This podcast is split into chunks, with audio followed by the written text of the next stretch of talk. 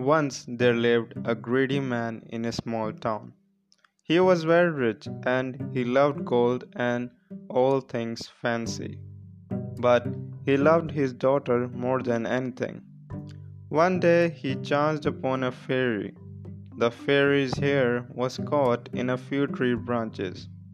He helped her out, but as his greediness took over, he realized that he had an opportunity to become richer by asking for a wish in return by helping her out.